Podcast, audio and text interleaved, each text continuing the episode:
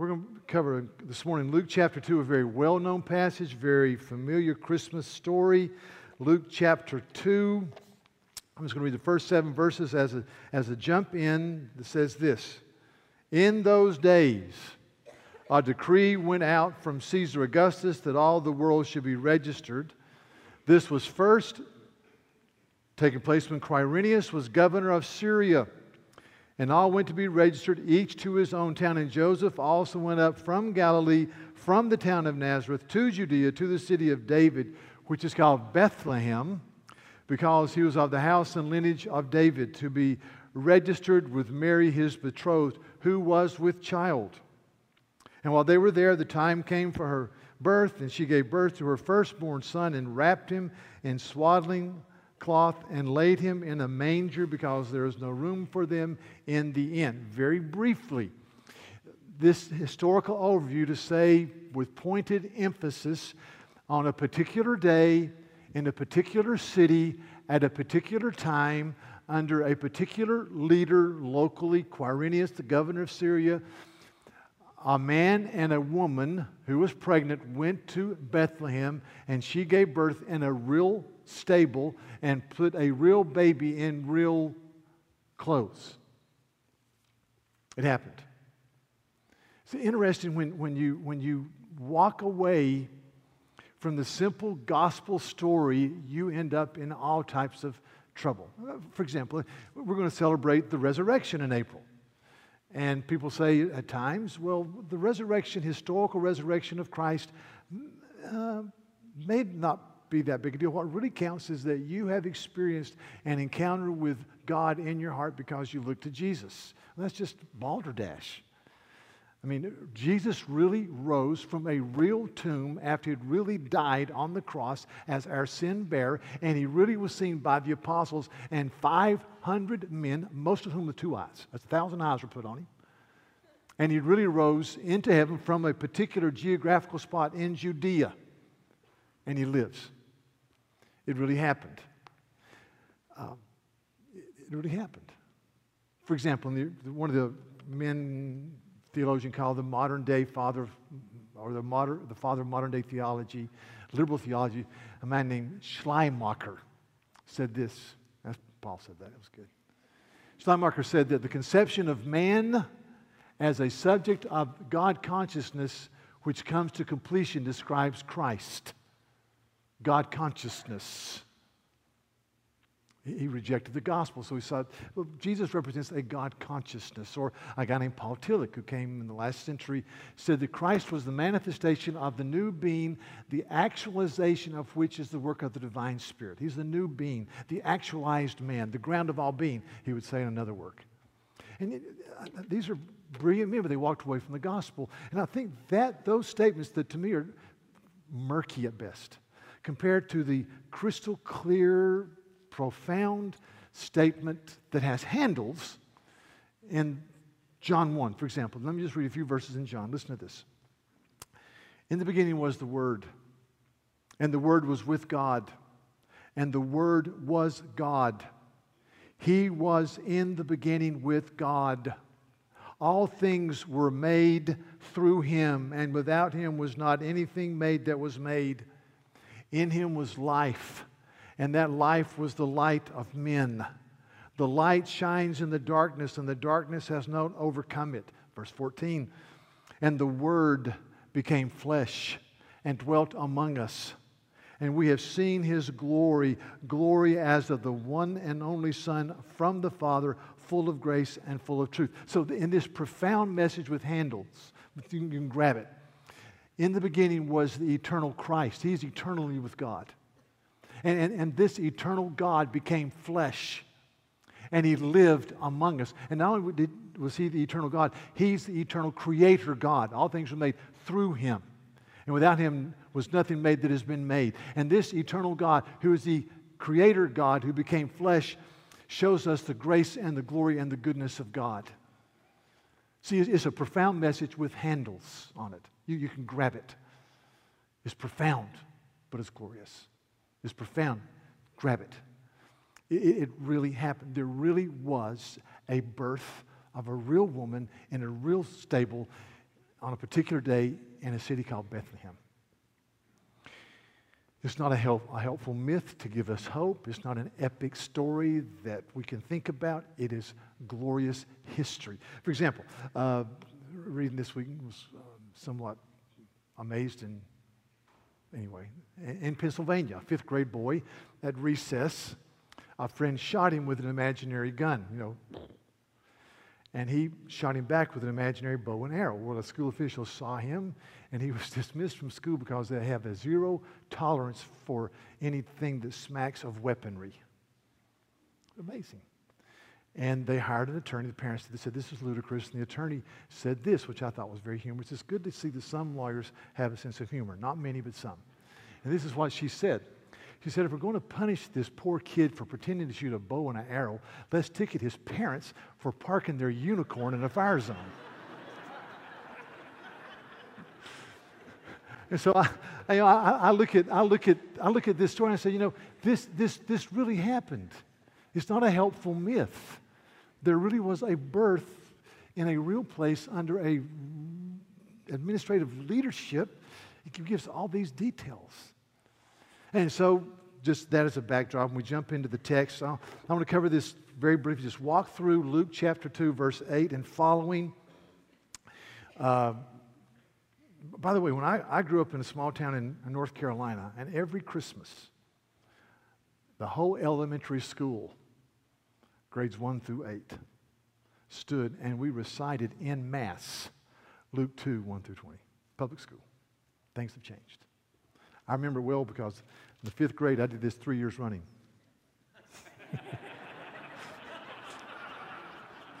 it's a great time of my life. Anyway, so starting in verse 8. And in the same region, there were shepherds out in the field keeping watch over their flock by night. And an angel of the Lord appeared to them, and the glory of the Lord shone around them, and they were filled, filled with fear. And the angel said to them, Fear not, for behold, I bring you good news of great joy that will be for all the people. For unto you is born this day in the city of David a Savior who is Christ the Lord. And this will be a sign for you. You will find a baby wrapped in swaddling clothes, lying in a manger. And suddenly there was with the angel a multitude of the heavenly host praising God and saying, Glory to God in the highest, and on earth peace among those with whom he is pleased. Well, shepherds in the field, keeping watch over their flocks by night. And an angel of the Lord appeared to them and the glory of the Lord shone around them, and they were feared, filled with fear. The, the King James Version says they were sore afraid, whatever that means. It means they were really filled with fear. And I was just thinking about this, and you know, Hebrews 13 says that sometimes we entertain angels unaware. You help someone out, you help someone that's hurting, and, and that may be an angel. It's pretty amazing. I mean, Jesus says in Matthew 25, when you do it to the least of these my brothers, you do it to me. There's an existential link when you help people that are hurting. In some way, you're touching the reality of Christ. So, so, so sometimes angels unaware. This was not an unaware experience. You're a shepherd. It's night. It's the middle of the night, and boom, boom, an angel, the glory of the Lord and it says they were filled with fear. The greatest understatement in the Bible. Saying they were filled with fear is like interviewing somebody that just hiked the top of Mount Everest. Said, How was it? It was cold and windy. You know, that's the best you could. They were feared, filled with fear. Wow. And then the angel said, Fear not. For I bring you good news of great joy for all people. And they just stop there. And I ask myself, you know, why shepherds? Why shepherds? When shepherds were the lowest rung on the socioeconomic ladder. Shepherds in the day of the Lord could not testify in a court of law. Shepherds uh, had a tendency to confuse thine with mine. they were disreputable. They were day laborers. They were kind of, they, just, they were the lowest rung on the socioeconomic ladder. And God chose to announce this good news in part to shepherds because He's saying it is good news of great joy for all the people, even you shepherds. Even you guys on the lowest rung of the perceived pecking order in Judea. I've always thought, what, what were they doing? What were these shepherds doing when, boom, angel of the Lord? They were not memorizing verses, they were shepherds. They may have been uh, smoking medicinal hashish grown in Judea. They may have been gambling. They may have been sleeping on the job. They may have been telling dirty jokes, but they were shepherds. They weren't choir boys. Boom, angel of the Lord. Fear not. Fear not, because I announce the birth of the Savior, and you can meet the living God in Christ. Fear not. I announce the birth of a Savior who is Christ the Lord, a Savior. His name shall be called Jesus, Matthew 1 says, because he will save his people from their sin. He is the Christ, which means the anointed one, the long expected one. In him, all the promises of the Old Testament find their fruition. 2 Corinthians 1 says that all the promises of God find their fulfillment in Jesus. He is the long anointed one, the long awaited one. Behold, he's here. He is not only the Savior, he's the anointed one, and he is the Lord, which means he's eternal King. He's eternal God. He is the Savior who's the anointed one who is eternal God. Behold the greatness of Christ. Wow. Shepherds. See, God came to shepherds because they needed a Savior. See, we're all shepherds. We're all shepherds. In Matthew 11 is this incredible statement by Jesus that I think is an invitation to come to Him if you've never trusted in Him as your sin bearing Savior. Say, I, I, have a sin problem. I, I, I, don't do what I need to do, and I, I can't stand before God. It's, the, the first invitation or the invitation for fellowship with Him if you've been a believer for 50 years. Jesus says this Come to me, all you who are weary and heavy laden, and I'll give you rest. Wow. Take my yoke upon you and learn from me, for I am gentle and humble of heart, and you will find rest for your souls. For my yoke is easy and my burden is light. Come to me, all you who are weary and heavy laden and I'll give you rest. See, the only people that come to Christ as the Savior are weary and heavy laden. Self sufficient people do not come, broken people come. Only broken people walk with Christ. Self sufficient do not. It's the invitation to the gospel. There, you know, one of the benefits about getting older is that you learn a few things. Two things you learn as you get older is number one, you're not in control. The second thing is life has limits. See, it's really good to be 35 instead of 26 because you learn these things. It's good to be 44 instead of, you know, 37. It's good to be 58 instead of 49 because you learn these things. Really. Come to me, all you're weary and heavy laden. Are you understanding that you are a shepherd? Need of a Savior.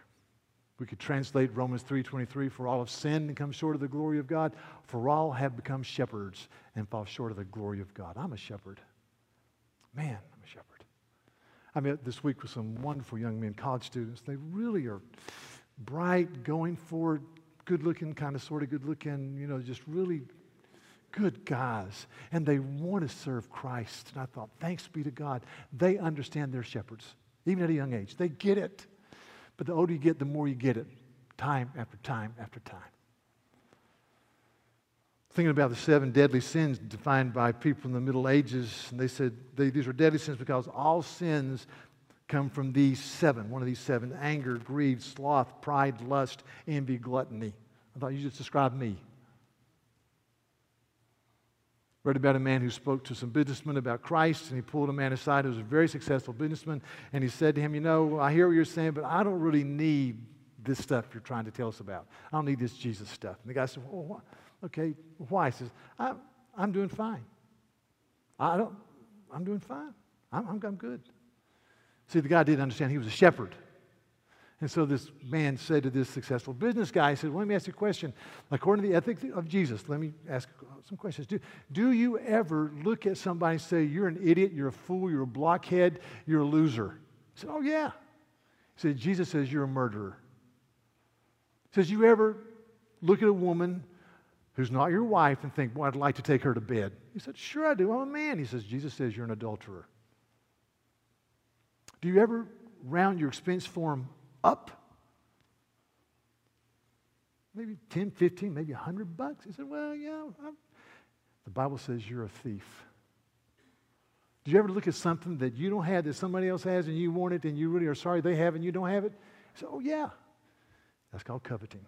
He said, oh, bare minimum, we've established right now, you are a murderer, an adulterer, a liar, and a coveter.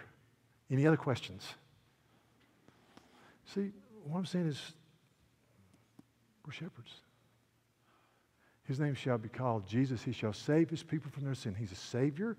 He's the anticipated, longed one and from the Old Testament patriarchs. He's the anointed one, and He is the King and Creator God. He's Lord.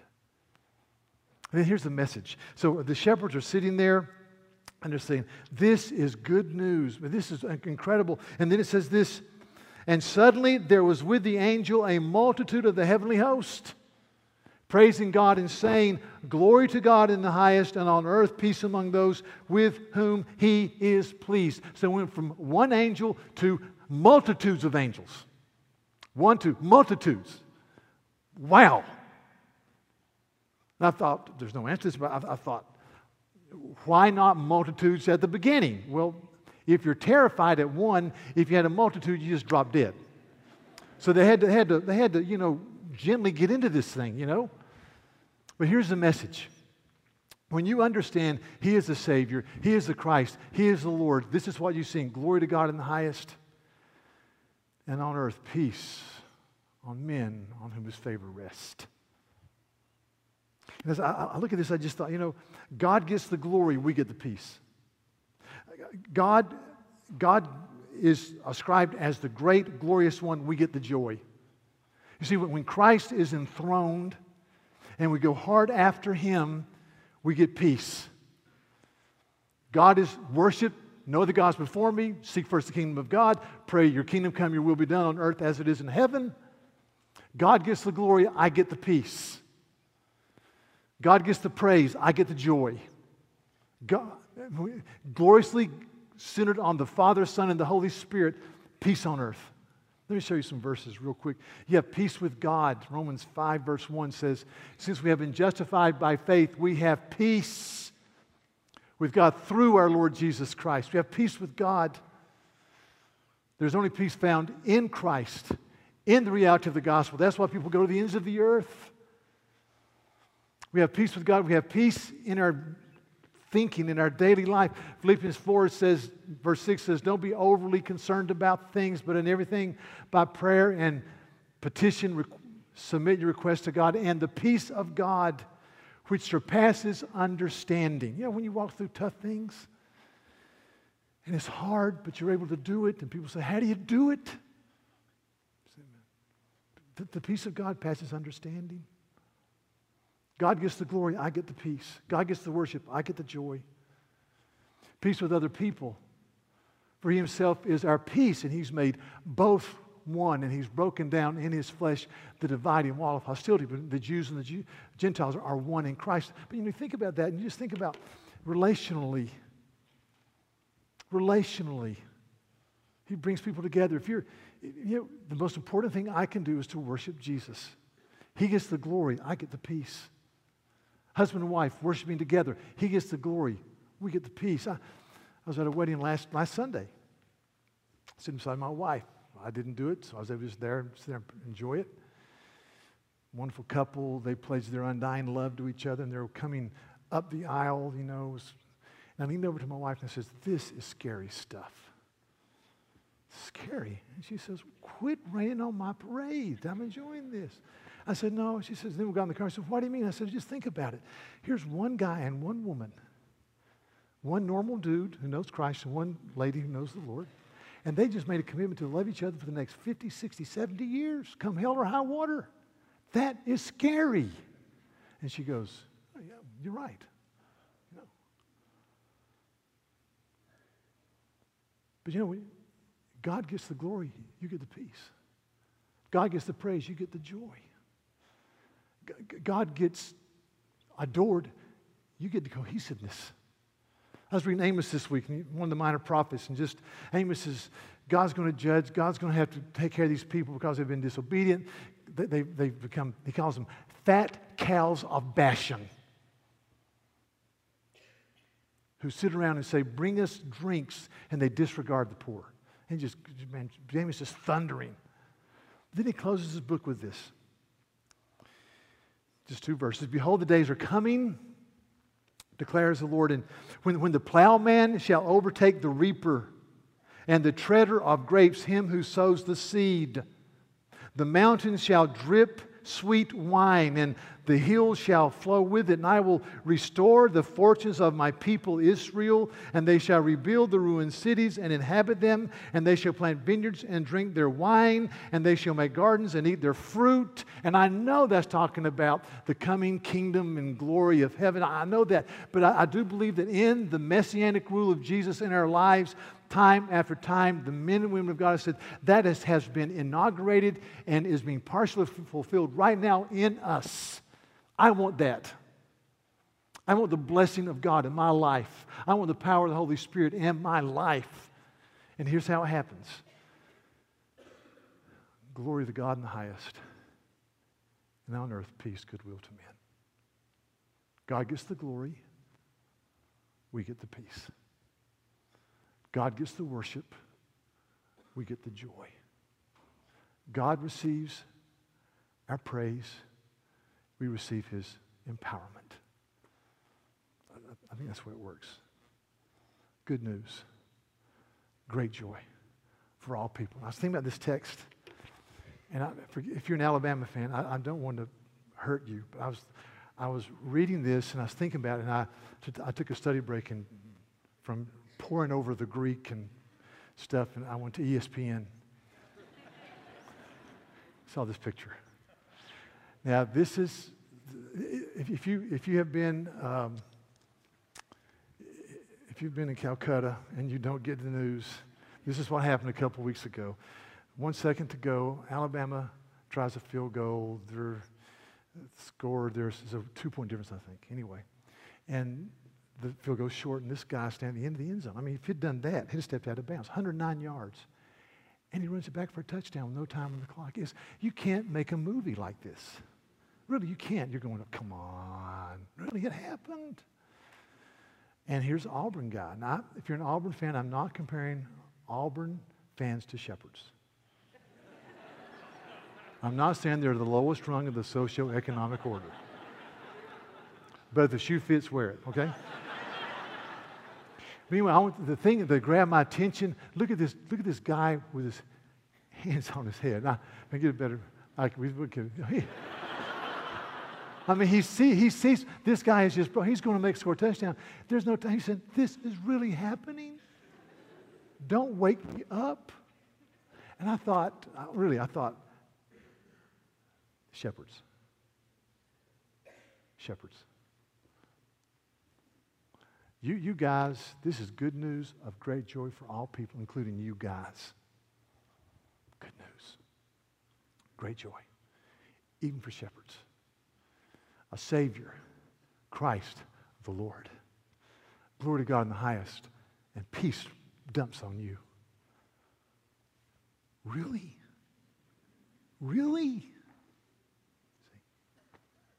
And so, what's interesting to me is the response is they went out and published abroad what they'd been told, and what they'd seen. They went out and told people.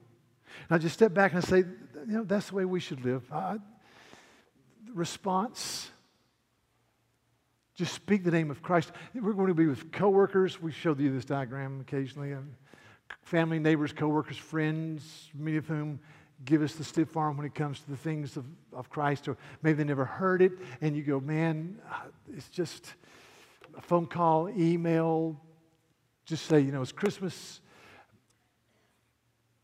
I was in church the other day, and I just remember the angel, angel's message was a Savior who saves us from our sin, Christ, long expected, anointed one, Lord, eternal God. That's who Jesus is. The anticipated, longed for Savior who is God. Yeah. I, I've got a group of young men I meet with, great young men. The other day, we were going through some theology, and one of the guys in the group said this. I think he meant it as a compliment. I'm not sure. He says, When I'm around you, I've already gotten freed up to say to people, I don't know. I thought, oh, thank you. You know, because I don't, I mean, he's right. I don't know. There's a lot of things I just don't know. So, explain this, explain this, Pat. Well, that's what I think, but really it's kind of murky. I don't. And a lot of times we're afraid to say things to people because they're, they're, they're going to ask us that silver bullet question, you know. So I don't know, I, I do know this. The angel said, Good news of great joy for all people. The angel said, A Savior, Christ, the Lord, saves us from our sin the long anticipated one, the, the, the Lamb of Yom Kippur, eternal God. It's good news of great joy for all people. Glory to God in the highest, peace on men. Good news. I pray that if you haven't made that the central focus of your life, if you've never trusted in Christ and stepped over that line, I pray this Christmas will be the time you do that. Let's pray. Lord, for this day, we are so thankful in this uh, Christmas season, and we just step back and we stop in the midst of our pursuits, which are many, and we say, This is good news of great joy for all people because a Savior was born who is the Christ the Lord the sin bearing Lamb of God was born, who is the long anticipated one, the anointed one, the Lord, eternal King. Now, I just pray that message would get out in our lives, in our circles of friendship. I pray that we would uh, give and care financially so that people can go out and be equipped and trained to train others to take the gospel to villages and major teeming cities with millions of people all over this globe. Thank you for letting us be a part of a world enterprise to change lives. Glory to you in the highest. God, visit us with your power in Jesus' name. Amen. God bless you. Have a good day.